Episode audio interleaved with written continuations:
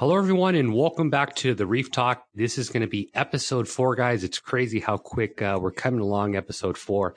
Uh, but I want to thank each and every one of you that has uh, really been giving me that positive feedback. Even some of you uh, emailing us over on our website, giving us the constructive criticism. Obviously, we need uh, to grow as a podcast because at the end of the day, we're here to bring what's entertaining to you, what you want to be listening to, whether when you're doing a water change, working on your tank, uh, going to work, or you know just laying in bed and want to listen to a great podcast. So our end goal here at the Reef Talk is really to deliver the ultimate uh, reefing experience for you. So no matter where you are, I mean, even at work, I mean, probably don't tell your boss I told you that, but even at work, you can probably be listening to us. So in today's episode, we are going to be covering, guys. Obviously, some of you already read the title, but we're going to be covering the importance of testing your water. And I think this is going to be an important topic for everyone whether you're new in the hobby, whether you're looking to get in the hobby, or even if you've been in the hobby for a while, I think you're going to uh, see a lot of value in this episode. Uh, there's people like me that you know we get to a certain level in this in this hobby, and of course I'm nowhere near where a lot of people are, uh, but we tend to lag a little bit when it comes to testing. And then, sure enough, our corals start acting up, our water starts doing weird stuff, algae, so on and so forth. And at the end of the day, the one to blame is really us. You know, we weren't staying on top of the tank. We weren't doing the testing we should be doing. Um, and I don't know about you guys, but in my uh, personal tank, my objective is to keep everything as happy as possible, having it looking as great as possible. Um, and really giving us the inside look to that, to the chemistry, is going to be testing. So today, what we are going to be having, we're having a guest speaker come in uh, today. I'm going to save that here for a little bit later. Uh, but here at the very beginning, I want to talk about how important testing is. And I'm also going to cover some basics on what you should be testing and generally uh, what levels you should be shooting for. Now, guys, for you guys that do have a tank that's up and running, or even you guys that are starting out, I don't want you to take this podcast. Uh, you know, if your numbers are off by a little bit, don't do sudden changes in your tank. Um, any changes you do, obviously, do your research, know what you're doing, uh, and don't, you know, if you are going to make an adjustment in your tank, whether alkalinity, calcium, uh, phosphate, anything of that sort, uh, do them very, very, very slow. Last thing I want you to do is to listen to this podcast, uh, go back to your tank, do a water test, and start, you know, tinkering with every single parameter. Because uh, not only are you going to stress out your coral, but the last thing I'd want to see is you to lose, um, you know, those great colonies you may have. So, without further ado, guys, we're going to really jump right, uh, right into it. And really, I, I think a lot of people at the very beginning, when you get started in the hobby, water testing is something that you probably didn't even know you were going to have to be doing uh, in a reef tank. You know, in freshwater, it's typically uh, not that important, although there is parameters that you do want to be checking for. Um, but in a saltwater aquarium, there's basic parameters that absolutely have to be in check. Um, and you know, even if you're a person out there that's saying, "Why do weekly water changes?" Still very important. You know, if you have coral in your reef tank, it's very important that we do testing because we have to look. So the coral's not going to wake up one day and tell us when it needs calcium, when it needs magnesium, when it needs alkalinity. So it's our job as the reef keeper or the water keeper or whatever you want to call yourself uh, to take care of them. You know, that's our responsibility. We took these corals out of the sea, so it's our responsibility to take care of them, try and give them the best life we can give them um, in our home. So one of the main important things you really want to be testing for, if you're not testing for anything at all, the basic fundamentals um, and I'm going to name them in really no specific order. Uh, you want to be testing salinity. Uh, so salinity, for you guys in our aware, that just tells you how uh, salty, if you will, uh, the water is. Uh, so there's various different uh, ways of testing this. There's refractometers, which, in a nutshell, refractometer, you put a little drop on a piece of glass. It's a tool you use, and the light is refracted in a certain way that allows you to see it through a little uh, it's like a little uh, what do you call it? Uh, like a little scope you can look into, and there's different increments for uh, the refraction of the light, and it's, it's measured there. I'm sure if you Google refractometer, you're gonna be able to see exactly what I'm talking about. But another one is a hydrometer. Hydrometer is one that I haven't used, so I don't know too much about it. The little I do know is it's a little uh, cup that has a, le- a lever inside and depending on the salinity, will depend on how buoyant that little uh, dial is, and that'll display in a readout, uh, you know, what your salinity is at. And kind of the easier ones, um, there's other ones that you literally put a drop or you use a probe to put in your water, and that gives you a digital readout. And I think at the end of the day, you guys can probably see the value on a digital readout. Um, there's really no room for human error. Um, they're typically hold their calibration a lot longer. Uh, so those are kind of the basics when it comes to salinity, and kind of the the the parameter you want to be shooting for when it comes to salinity. The number um, is anywhere from 0.024 uh, to 0.027. Uh, 27 starts to be a little bit on the high side, but I personally have actually run my tank that high um, without any issues that I could see. And generally, you don't want to run it lower than 0.024. That's not saying you can't get away with 0.023 or maybe even 22, uh, but corals really start to suffer when it's too low.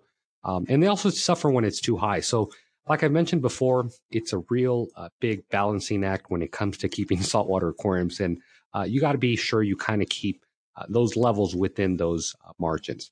So, again, if your tank, if you go and test your tank and it's crazy out of whack, don't try and, and automatically correct it. Do it over time. If it's been doing well for a while, uh, make small adjustments with it. But as long as you're in the two four to two six range, I wouldn't, you know, be worried about it. Uh, so try to make sure you always keep that there. Another very important uh, part of this is going to be alkalinity. So one of the more important topics uh, I want to cover here in parameters and the fundamental parameter in your reef tank is going to be alkalinity. So this is one that your coral really depends on. Um, obviously, there's also calcium and magnesium, um, but really alkalinity is one that they'll react to very quickly if it goes out of whack at any given time. So generally speaking, uh, there's a few test kits out on the market. I, you know, I've never tried every single one of them, so I can't name every single brand. I know Red Sea is one of them. Salifert is another one. API is another one. Uh, the one I personally use is the Hanna Instruments one. Why? Very simple. It's a digital readout. At the end of the day, you're only, I always tell people this, you're only as good as your test kit. So if your test kit isn't the best, guess what? Your readings aren't going to be the best. Your tank isn't going to be probably as healthy as you'd like it to see. Um, and you know, with a lot of the non-digital test kits out there, the what I call dropper test kits, it's there's a very big margin for human error.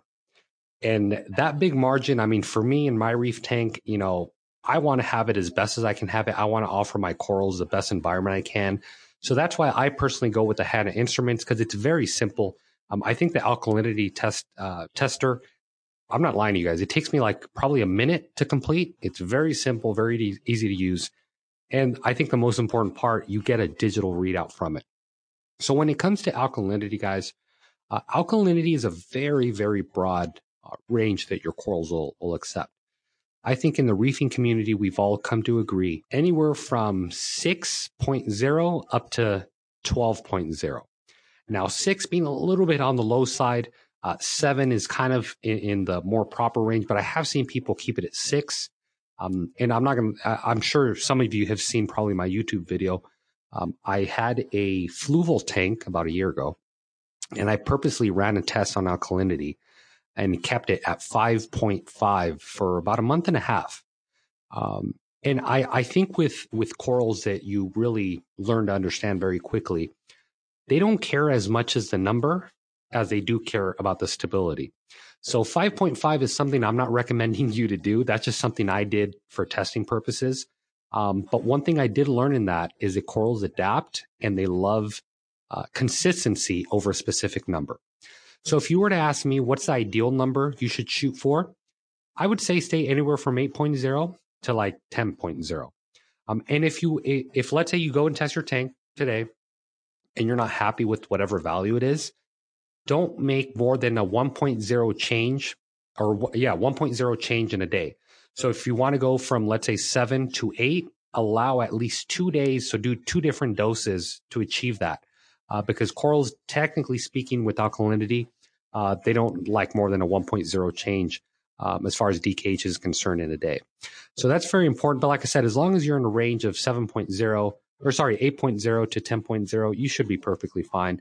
Um, and remember, guys, more important than the number is going to be how stable that number stays. Uh, so, kind of moving on from there, from the alkalinity, another very important one is going to be your calcium. So, calcium is a very important building block. I mean, just like us in our skeletons, uh, our bones are made out of calcium. Coral skeletons are also made out of calcium. So you can see this is kind of the base. This is the foundation. Uh, so I guess an analogy I could use if you were to look at a home, the home's only is probably as strong as the foundation it's standing on, right? So the concrete or, you know, where I live, I know it's concrete here in California. Uh, but having a strong foundation is very important. That's why it's very important that we also keep the calcium levels uh, within range. So again, just like with alkalinity, there's the same brands out there uh, to test your alkalinity, but you run into the same thing. I personally use a Hanna checker. Why? Because again, it's a digital readout. It completely takes out the human error. More important than taking out the human error, it's a very simple test to use.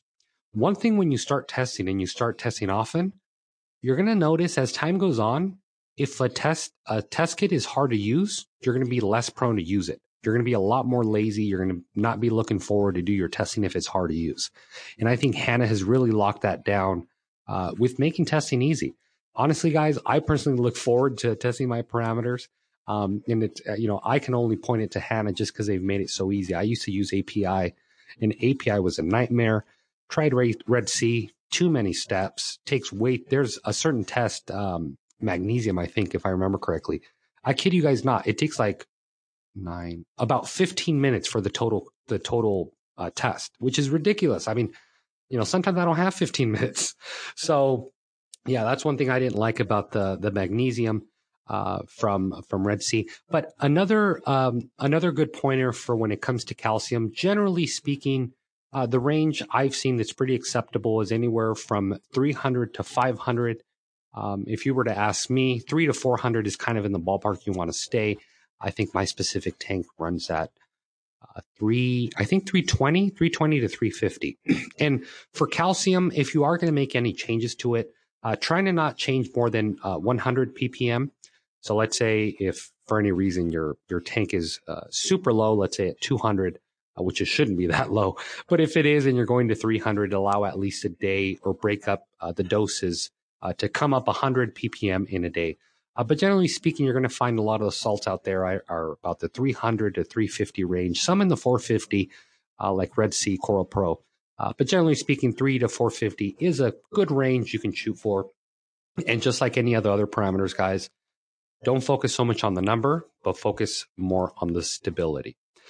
And kind of the last major element that uh, we should be testing for in our reef tank uh, is going to be magnesium. So magnesium, magne- magnesium is a very interesting uh, parameter. Mag- without magnesium, calcium and alkalinity don't get consumed at the proper rate. And actually, if magnesium is off, it's going to throw out of whack your alkalinity and calcium.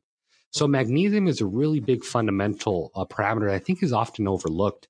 Um, and as far for you know magnesium, I've seen levels from 1200 uh, to 1400. Uh, generally speaking, I think I keep my tank I think I keep mine at 1380, if I remember correctly.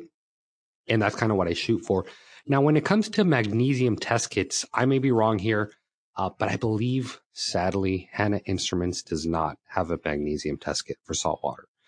So I personally have to result to either Salifert, um, API, or Red Sea. I personally use Red Sea, and I absolutely hate doing that test. Why? Because it takes like 15 minutes to do.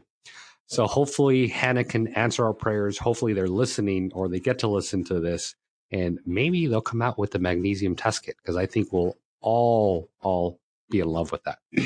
so those are kind of the four um, basic uh, parameters you want to be looking out for. The other two that I kind of left out uh, and I covered in the previous video for nutrients is going to be nitrate and phosphate. So nitrate, generally speaking, nitrate can keep be kept anywhere from one all the way up to about 50 ppm. Um, that's generally a good rule. I personally keep mine, I think, at 20. Uh, so 10 to 20 is a pretty good range to be acceptable. Um, and for phosphate, generally speaking, you want to keep those as close as you can to zero, but you don't want to get to zero. So a good acceptable range for uh, phosphate is 0.03 up to 0.09 is what I've found uh, generally is accepted in the reefing community. I personally keep it at 0.03. And for nitrate, um, I didn't mention this, but for nitrate, again, I don't think Hanna makes a tester for that. So I, what do I use for nitrate? For nitrate, I started using Red Sea, but that one was super complicated. Uh, and then I went to Salifert. It's like two steps and you're done. It's very simple. It's done in, I, I think, about three minutes. And then when it comes to phosphate, thankfully, Hanna does have um, a phosphate tester. So that's obviously very simple. There's other companies that have it, but why, again, why I use the Hanna? Because it's very easy to use. It's a digital readout. It completely takes out the human error, uh, which again, anytime there's no human error, it's just going to make uh, your testing a lot more accurate. Now, kind of um, the last uh, way to test your parameters, and this is, I mean, not something you want to count on. I mean, unless you got a lot of money to blow, uh, but you can do ICP test. So ICP is where you send your water out uh, to be tested, and they run, I don't know, about 40 parameters um, are run through that. So that's something you can do, but something not ideal because your water has to be shipped to Germany. It takes about a few weeks uh, to get back. And obviously, if you got the money to do it, you got the time. By all means, do ICP test, you know, every few weeks. And generally speaking, guys, uh, when it comes to water testing, I recommend at least every two weeks. Uh, two weeks is is a good point to test all your parameters. Um, I mean, it, it can realistically go as far as a month, but you don't want to be going as far as a month until your tank is really situated, um, really consistent. Because whenever a tank is new, parameters are going to be fluctuating a lot. Um, alkalinity is going to fluctuate a lot. Calcium is going to fluctuate a lot. Uh, phosphates, nitrates are going to fluctuate a lot until it really gets uh, settled in. So that's kind of in a nutshell, guys, the whole part of testing. And it's just really important we do that because remember, guys, ultimately we have reef tanks in our home because we want them to look really good. Um, I don't think anyone I know has a reef tank in their home so it can look horrible and stuff be dying. Um, you know, maybe there is someone out there looking for that that result, but everyone I know is just looking for the best results, and that's why it's very important that we keep our parameters in check. Um, because without that, guys, we're just never going to have the success, the growth, the color we're looking for. Um, I have so many people always messaging me, you know, about something like, "Hey, how come this coral's lost color? Hey, how come this coral's not happy?" And it's so sad to see. I ask these people, "What are your parameters?" and they have absolutely no idea. A lot of people actually go to the LFSs and get the parameters done there, but you got to realize these a lot of these LFSs they don't have the best parameters or the best testers. And I think the convenience of ha- you having it at home, you can address an issue, uh, just makes it a lot more convenient. So, guys, as promised, we do have a guest speaker here today. Actually, this guest speaker is from a very, very reputable uh, testing company. I think that alone already gave it away. Um, but yeah, this company has been doing test kits for quite a while, not only in reefing, but just generally um, test kits for, I think, everything. Uh, so, guys, please give a warm, warm welcome from Hanna Instruments, the one and only Kevin Acosta. So, Kevin, how are we doing today? I'm doing very well, Antonio. Thank you for that uh, gracious introduction. It is very well appreciated. so, man, yeah, I mean, give us a little bit of a background story of Hanna. Um, as far as I'm aware, I've been on your guys' website, and there's you guys don't just cater to saltwater. I see you guys cater to tons of other industries. I mean, give us a little bit more of a background story of Hanna um, and how long you guys been doing it, and what exactly you guys offer.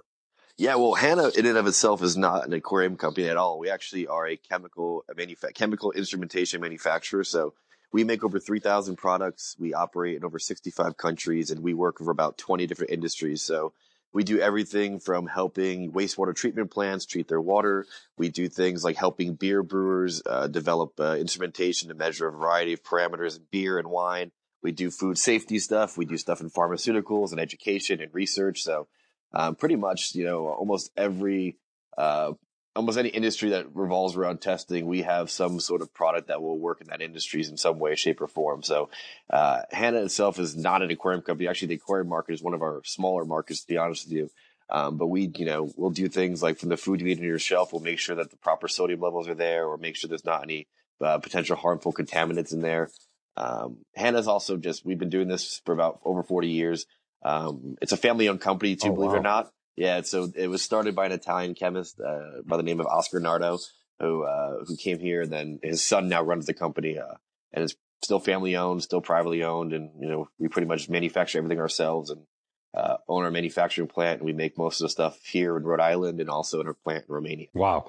I mean, it, it's, it's pretty safe to say based off what you said. Um, now I see why your test kits are so accurate and just so easy to use it obviously you guys easily know what you're doing. You guys, it sounds like you guys have been doing it for a while, but more importantly, I mean, just that you guys do stuff in the food uh, grade industry, that alone kind of tells me you, your guys' test kits are surely top notch. Oh yeah, and um, yeah, when you get a product by Hanna, the, the kind of what sta- where we stand out, I think, in the aquarium industry more so than other companies, when you start looking at uh, analytical chemistry companies, you notice things like specifications, accuracy statements, uh, publishing our methods. So, you know, you were talking about the phosphate test before.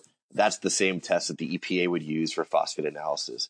Uh, we, oh God, okay. we, we pretty much, uh, use published methods. We don't like, we're not creating our own methods. We're using things that the scientific literature, uh, deems as accurate. And what, what I mean by method in the world of chemistry, a method is you know, something that you can look up in the literature and see, oh, this is how it works, this is how the chemistry works. So we're very transparent yeah. with when you go and do a test of Hanna, you can look at the little little yellow card that it comes with and see, you know, what the method is and how the chemistry works if you're so inclined to go look that up yourself. So, yeah, no, no, and it's it's you know, the fact that you guys are so transparent just really shows that you guys really stand behind your product. You know, a lot of companies won't give that stuff because they kind of don't want you to know that stuff, but uh, being as transparent as you guys are has really, uh, you know, allowed me to believe so much and trust uh, the the test kits I use from you guys.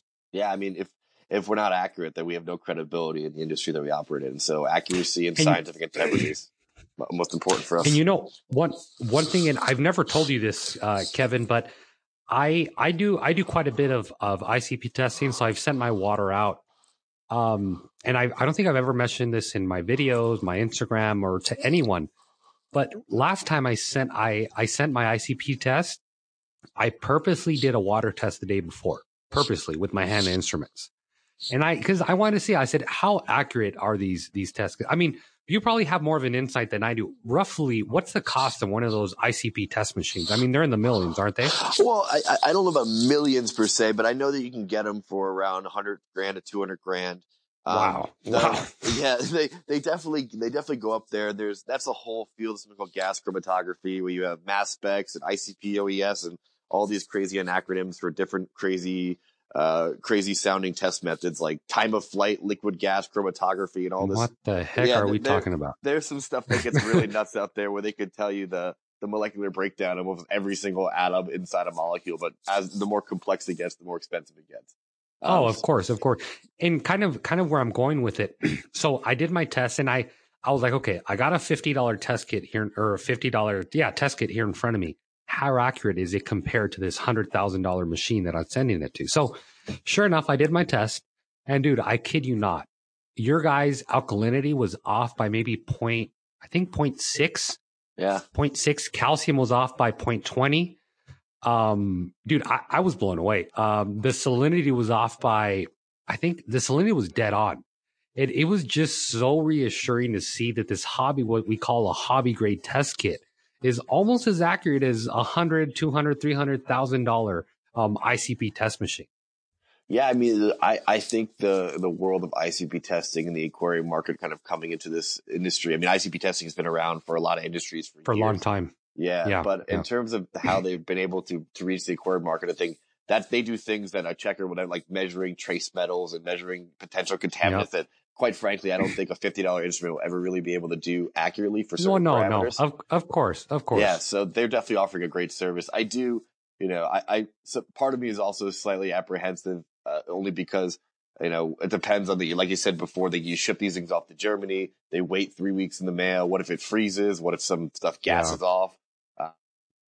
All right, Kevin. So it seems the the the call dropped there a little bit. Uh, hopefully, we're able to kind of pick up where we left off there. Um, but yeah, it, it, it, was just so amazing to see how accurate um, your guys' test kits were uh, to this ICP. Um, I mean, that that was just just great to see. Yeah, ICP is a definitely a wonderful thing that has been uh, made available in the hobby.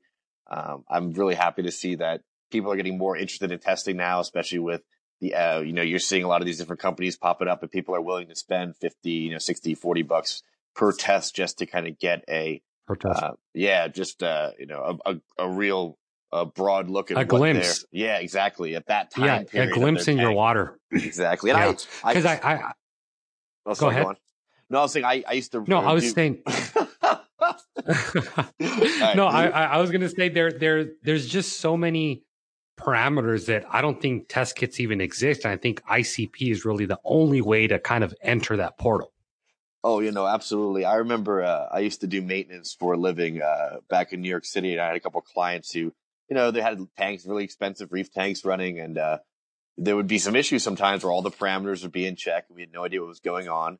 And then lo and behold, uh, we would do an ICP test, and we'd find some absorb a, a, crazy level of you know aluminum in the water, and we'd find some yeah. sort of metal clamp that had fallen in the overflow box that he had dropped in there, you know, and it was just deteriorating over time. And I guess it's lesson learned: don't use metal, don't use metal clamps in your in your yeah, piping. No. so no, no, totally. Yeah, I think I, I try and stay away from any metal. Yeah. Um, in the reef tank, just because it can fall and you can never find it. You know, I actually have a cool story. That one time I was fragging with a little, a little like hobby knife, Yep. Dude, that thing went in the sand. You know how thin they are. Went in, yep. I could not find that thing. Oh, I yeah. could not. And finally, I, I was like, wait, why don't I just get the algae scrubber with a with a magnet and just run it along the sand? Sure enough, it popped up. there you go. Well, yeah, I mean, saltwater yeah. corrodes everything for the most. It's probably one of the most unforgiving things in the world to to um, you know have the corrode metals and plastics and pumps. I mean, you just look at salt creep alone. Yeah, and that's also, I guess, part of the no, reason why we uh, from a chemistry standpoint, saltwater is also a terrible thing to have to test for because since there's so many dissolved, there's almost every element in the periodic table present in seawater for the most part. It's in seawater. yeah, yeah, it's it's an extremely uh, you know complex, corrosive. Ma- yeah, corrosive and just complex matrix that you know there's a lot of different stuff in there, and most of the stuff obviously you don't have to test for, but um, it just makes it difficult from a chemistry standpoint to you know make certain tests available for them and you know, that's part of the reason why there isn't a test for everything in saltwater that's super easy because salt seawater itself is just a hard thing to work with. And I, I think a, a big question that I've always asked myself, I'm sure a lot of people ask, what makes your guys' test kit so accurate? Is it the reagent? Is it the instrument testing? And what, what is it? Well, you know, first and foremost, I think with a digital test, right? You're, there's no subjectivity in the interpretation of the results. So in the aquarium hobby, there's two main types of tests. You have titration, which are counting drops and and or like like your uh, red sea alkalinity or red or Salifert alkalinity or magnesium. Those are titration mm-hmm. test kits. They're called. You're pretty much adding titration. Uh, Got yeah, it. that you're adding a certain solution till it changes color at a certain point, right? And when that Got when it. you stop based on how much titrant you've added, which is like the little like the part C in the Red Sea magnesium, that's your titrant, right? Um, based on how Got much it. you've used, that's what your level. But there's that. There's what's called color comparator, which is like your Salifert phosphate, which is you wait for it to change color. Once it's once after a certain number of minutes, you match it to a chart. Yeah. But again, what's yeah.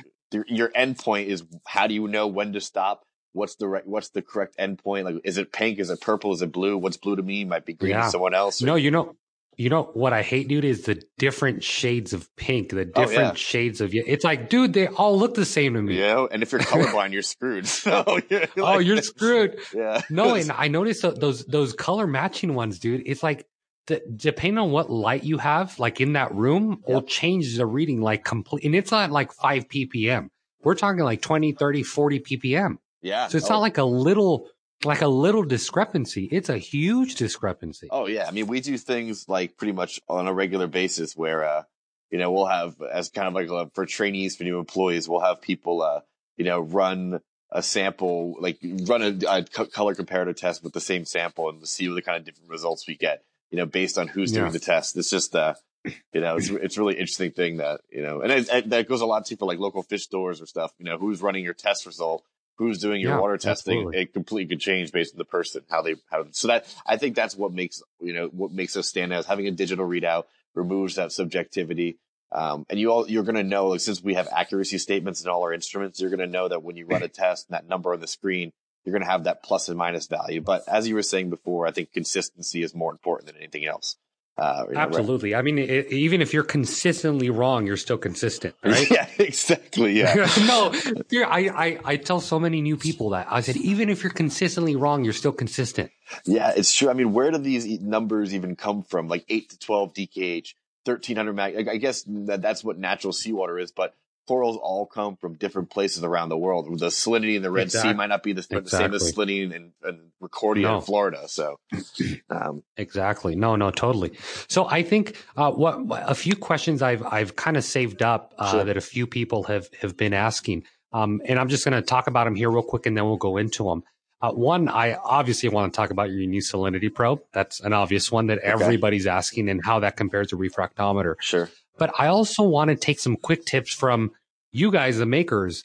What's the best way for me to get the most accurate test in mm-hmm. uh, your test kits, such as alkalinity, uh, calcium, phosphate? So, what are your tips on that? And also, a very important one, uh, what you guys recommend as far as storing them. Sure. I think we can cover those here in a little bit. So, starting off with these, talk to me about your guys' salinity probe. So, I've obviously had it for a while. I can tell you it's the easiest thing I've ever used. Um, I don't know why you guys didn't release it sooner. uh, but dude, t- tell me a little bit more about that because I know a lot of people are asking how does it compare to a refractometer? Yeah, so I guess when you're looking at how to measure salinity, first of all, so what is salinity, right? Salinity is the measure of all the dissolved salts in the water. Um, you know, so, seawater right. is about 85% sodium chloride, and you have magnesium, potassium, sulfate. There's kind of all these different things that come into play. Um, but for the most part, there's the ways you measure salinity. You have density measurements, and then you have conductivity measurements or electrical conductivity measurements. Uh, refractometers okay. and hydrometers, those are using a density based measurement. So hydrometer, based on how much salt's in the water, that little arm will go up or down based on, you know, how much dissolved salt's in the water. Refractometers, what it's doing is based on, you, you, put a little the dab of seawater on a plate based on uh, the the amount of dissolved solids in that water, it'll tell you how fast or how slow light travels through a prism, and that's how it gets that reading. Uh, what a conductivity meter is is it's measuring, uh, which our salinity tester is. It's a, it's a conductivity meter. It's measuring the transfer of ions from one one atom to another atom, and that's a kind of a known uh, chemical equation. But you you can you can know that okay, based on the the speed at which this electron transfers from another electron, you can get a reading called an electroconductivity reading and that's how you translate that into salinity. And I guess um, the the scientific community. I mean, we've been using uh, you know, conductivity meters for salinity measurements for years. Um, we've always had them out. It's just they've been out of the price point of any hobbyist. We use them in, you know, I, I sell them to public aquariums all the time. We, you know, uh, aquaculture farms will use them, or anyone doing like wastewater treatment or, or uh, environmental monitoring will use the salinity probes, and they're they've been around for years. But we were just able to kind of uh, create a more affordable one for the hobbyist market because we knew there was a you know a need to kind of to have something new in the market and have something that you can calibrate and it's waterproof and it floats and you know just made it really easy for the hobbyist and um, I guess the, re- the, real reason of how it differs from a refractometer is um, there are things in seawater that can affect the density that don't affect the salt concentration. So fish waste, uneaten foods, anti-caking agents in salt.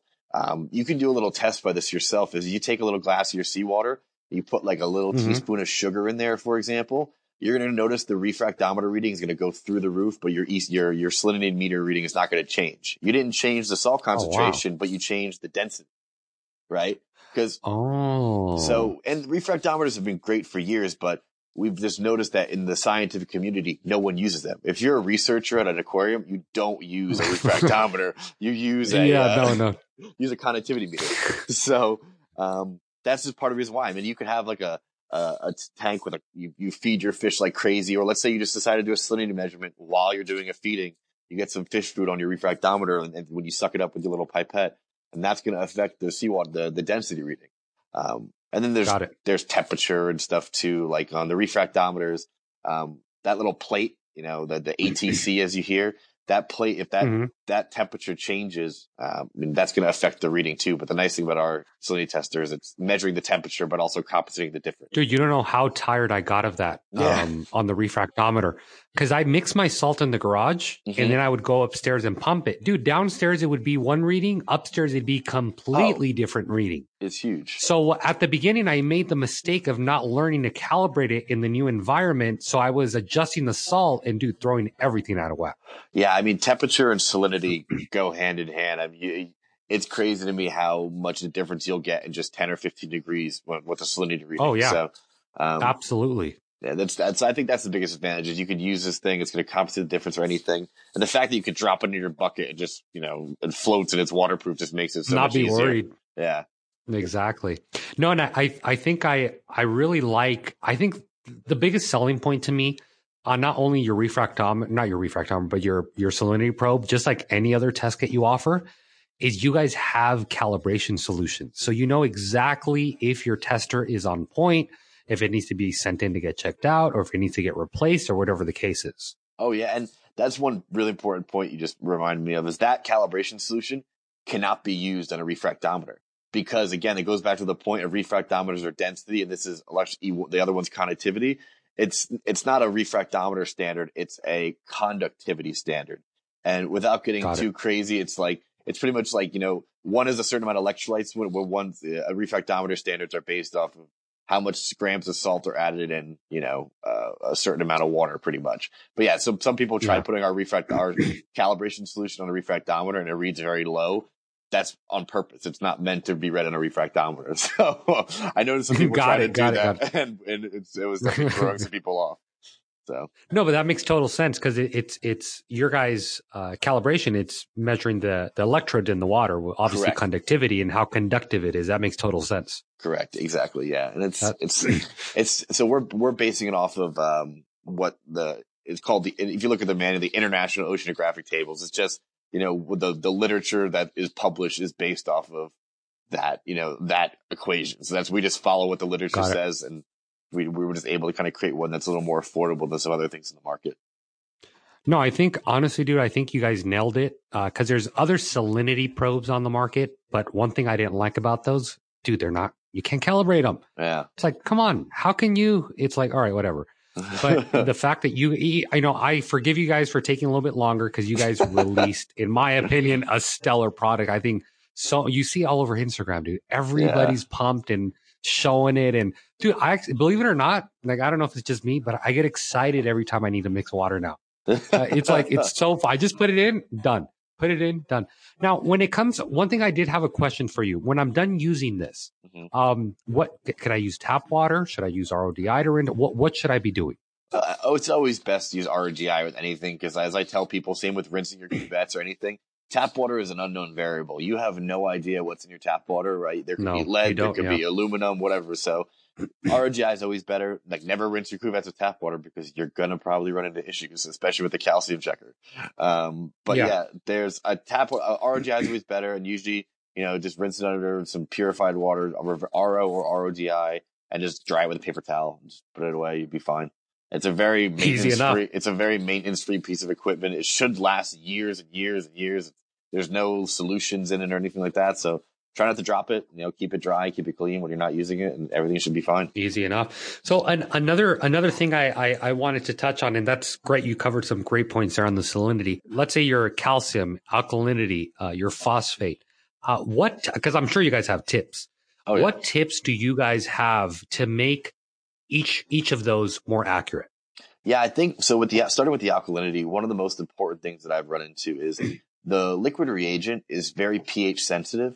Um, it's it's so pretty much okay. what you're doing is you're adding the reagent to the seawater, and based off it's an acid, so based off of the um, the change in the the color, it, the, that's what the checker's measuring. They're measuring the color change, right? They're kind of doing what your eyes are your eyes it's doing what your eyes used to do, pretty much.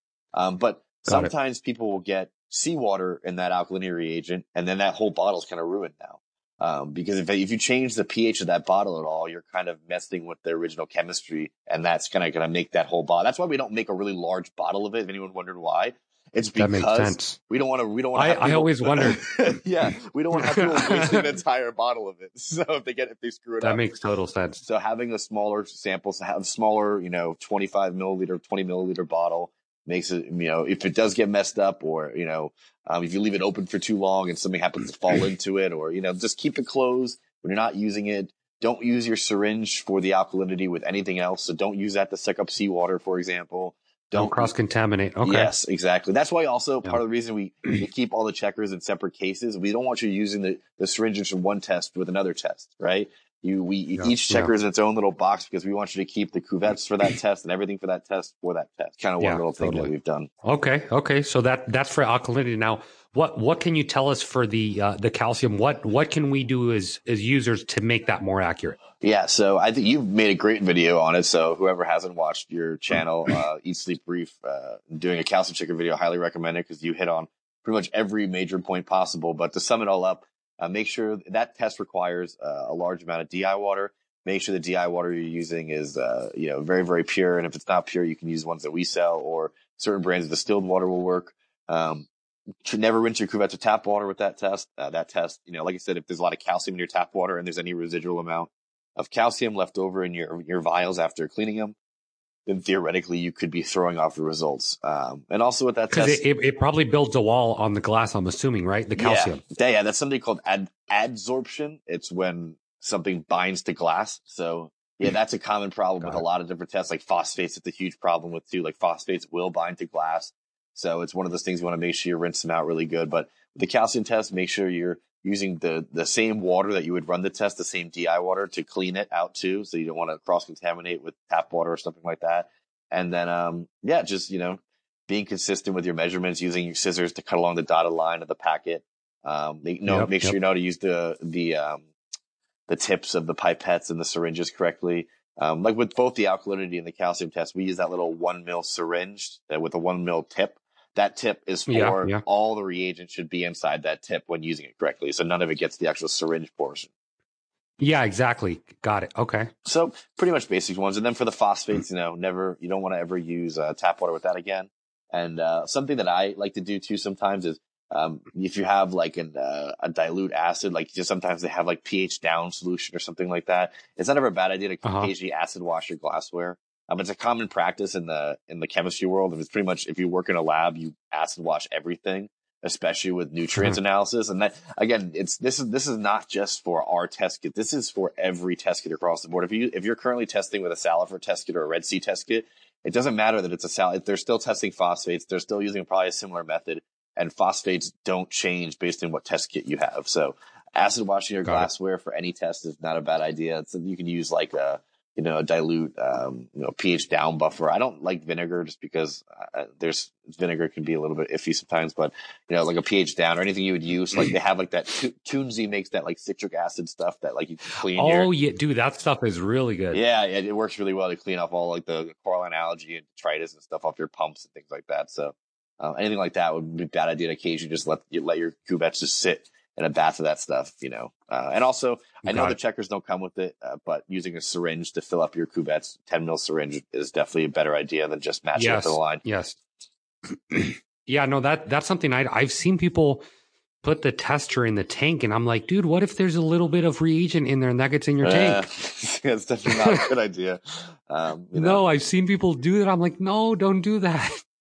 yeah, it's oh God. something you want to watch out for. But the, I think overall, you know, uh, the checkers are kind of made to be relatively, you know, easy to use. And um, I think just following some basic guidelines like that. And oh, another thing too is uh, always check your reagent expiration dates. That's a really big one. Sometimes people don't test Yes. very often. Yes. they go to use a reagent, they find out it's been expired for six months. That's not going to be something you want to use to test accurately with. So That that makes total sense. And kind of since we're on this topic of of uh, maintenance a little bit, um, I want to touch on something that I I- know a lot of people do not know about you guys and your testers is that you guys have calibration solutions. So talk a little bit about calibration solutions that you guys offer, why they are important, and how often we should be doing them. I know I do mine every two to three months. Um, yeah, I'd, I'd love to hear what you have to say about those. Yeah, so for the checkers specifically, they since they they actually are the least expensive. The the checkers are what's called a photometric device or a photometer. It's a handheld little photometer, and um, the, those those calibration kits for those checkers are more more accurately called validation kits. So they're not actually changing anything with the checker per se, but what it's doing is it's making sure your checker is functioning correctly. So Got it. like that the what you get in a little calibration kit is you're getting two vials and one vial's a blank one vial's a, a color standard and that color standard matches you know 5 dkh on the, the dkh checker or 400 ppm on the calcium checker and so if if you get a reading of like you know 5.1 you know your checker's okay because it's within the accuracy statement of a 0.3 dkh right but if Got you're got it. if you get a reading of like 7 then something is wrong you know with your checker whether the the light source is burning out or what something is going on. And all the checkers are under a year warranty. So if there's ever an issue within the first year of buying them, just give us a call. The number's on the box of the checkers and we'll replace it for you. Uh, we're very good at technical support stuff with that. But um, yeah, so that that's pretty much what they use for. Um, some of the more advanced instruments we have, which are more expensive, obviously, you actually can readjust the lights a little bit, like the, whether it's the intensity or stuff. But on a, on a, they also have like internal computers, and you're looking at something that's like three, four hundred dollars versus something that's fifty dollars. Yeah, exactly. No, totally. Got it. No, and I, I think, yeah, I mentioned so many people that I use those and like, wait, what are you talking about? They make that. so I think so many people out there, even listening to us, are gonna be like, wait, they actually make these? Yeah. So probably something they're gonna want to want to check out. It's just that extra level of security to make sure, like, okay, was this just to make test? sure? Right. Right. Exactly. Yeah. Yeah. Exactly. So, and and kind of you already covered on the last topic I mentioned um, with how to kind of maintain these. Um, and it's really just rinsing them with RODI. Now, do you recommend to store them with RODI water in them or just rinse them with RODI and leave them empty? I don't think it's necessarily to. So what I always like to do, so with like the phosphate test or the alkalinity test, I personally like to rinse my vials with sample before with salt water before I run the test. So that's just because mm. let's say mm. there's a little bit of DI water left in the vial, maybe you didn't see it. You don't want to dilute the sample at all with with fresh water. So just giving with it. A, that's why a part of the reason too with um if you've ever done an ICP test, they tell you to rinse those vials three times in salt water first. That's to make sure that yep. anything left over in the vials isn't going to affect the test results. Same thing with the checkers Got too. It. So you can always do that. Got it. Um, in terms of storing the actual physical checker part, um, I always like to keep everything that the checker came with inside its own case. Now, you don't if you don't want to use the cases because some of them are a little bulky. You know, I've seen people like makeshift toolboxes or whatever, which is awesome. I would just make sure that you, all the syringes and stuff for that checker are used with that checker only, and make sure not to get the actual electronic part wet because that is not waterproof, and you don't want to. Got it. Got yeah. it. And I don't like putting them under the sumps either because it's, it's very humid down there. So very no, a lot of stuff will yeah yeah. So you don't want to. Got it. So no, I think I think we covered some great points that I know a lot of people had questions on. And kind of the last things, uh, or the last thing I want to cover before we do let you go here, Kevin. I want to cover on what's on the horizon from Hanna Instruments. Well, what's on the horizon, man? I've I've been begging for uh, nitrate. I and not only me, I'm sure everybody begging for nitrate, begging for magnesium. Um, when when can we expect that? Well, um, you know, like I said, Hanna obviously is uh like we since we work in so many different industries, not just aquariums, but every industry is in need of something. And we have an amazing team of chemists in our, our research and development department. They are wonderful people, but they're also very busy. I will say that there's no specific release dates for anything, but um, I think that a nitrate checker is going to be something that you might see this year. Um, I know that is something we've been pushing for. Magnesium, just the test itself from a chemistry standpoint is pretty difficult. Uh, one problem that I see right off the back is a checker only has three digits on its screen, and a magnesium obviously a four digit number. Yes. So like we'd have to. I didn't even think about that. Yeah, it's a weird little. When you start getting to manufacturing, you start thinking of these weird little things where we got to get a new screen probably yeah. then or something like that. So uh, I didn't even think about that. You're so right on that. And then also the chem, like you, you, ever realize the calcium checker you use such a high dilution? It's like a hundred to one, like very little little salt, very mm-hmm. little bit of salt water, very, yeah, a lot of uh, RO water magnesium and calcium are very similar in how you test for them. So I presume in my, at least I'm not a, I'm not a full blown chemist, but I think that the, the, it's a similar issue with that as well. So I'm not entirely sure. Maybe our research and development team, uh, you know, has better uh, insight onto that. But um, yeah, they they there's there could be some issues with that. But I, you know, in the last year we have released a copper checker. Well, we have a copper checker for seawater. Then we got our new ultra low range phosphate meter and then we have a new salinity tester. So we've done three new products in the last year for the aquarium market, which is good. Obviously, there's definitely you know room, a lot more room to improve. And I know we have the nitrate checker, magnesium checker are definitely uh, you know two of the more popular products that people ask for all the time. So I, I would expect to see you know those kind of ones come first, but uh, there's definitely some some ideas turning uh, in the workings here for other stuff too as well. So um, yeah, dude, I think I think nit- nitrate is is one I'd be very because I mean let let's face it here, magnesium doesn't flac- fluctuate too much or doesn't get consumed too much. Uh, generally speaking, you can get away with a month or every two months testing it. Uh, but nitrate is something I like to keep an eye on at least every two to three weeks. So um, you know, as long as it's it's it's in the thoughts, oh, I, yeah. I, I think I'm happy with that. It is, know, because I, I agree with you. I think this year you guys have released um, a lot of products, not only a lot of products that nobody cares about, but stuff that we actually need. You know, the copper, uh, the salinity probe. I mean, you guys have been just doing a, an amazing job with with coming out with fire. Yeah, and, and, for what it's worth, I mean, I know a lot of uh, aquarium people don't follow the other stuff we made, but we came out with I think 40 new meters this year alone.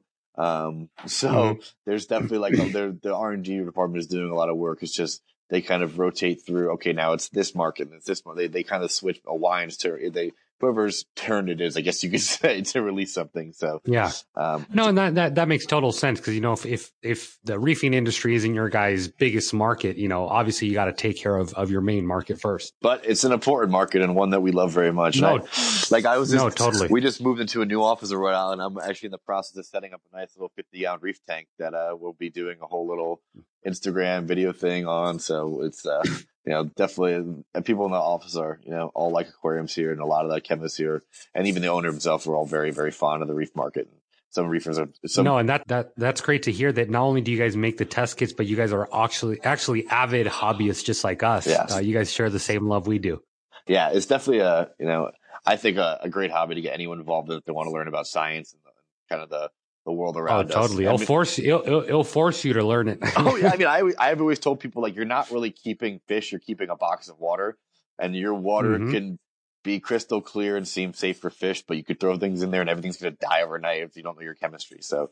Um, chemistry yep. is the, the, the most important thing I think in in the world of reef keeping in terms of uh even like lighting and flow to a certain extent have to do with a little bit of chemistry too because they all play they all all, all intertwine you know lighting flow nutrients they do yeah. They, they all it's it's like I tell people all the time. It's it's a perfect balance of everything, not one factor, but all of them together. Absolutely, absolutely, and uh, yeah, yeah. It's, it's really great that you have a, a podcast like this now, so people can actually, you know, when they're at work or doing work in their tanks, they can listen and you know, hopefully pick up some tips. I know I certainly learn a lot from listening to your podcast too, or some of your videos. So it's definitely appreciated. no, thank you, man. Thank you. I really appreciate that. Well, Kevin, I, I can't thank you enough. Uh, thank you. Thank Hanna for obviously allowing you to, to come on here um, share the insights, share the tips you guys have, share the wonderful, uh, great product you guys have had for a while. And of course, I know that's all I trust in my tank, not only me, uh, a lot of reefers out there.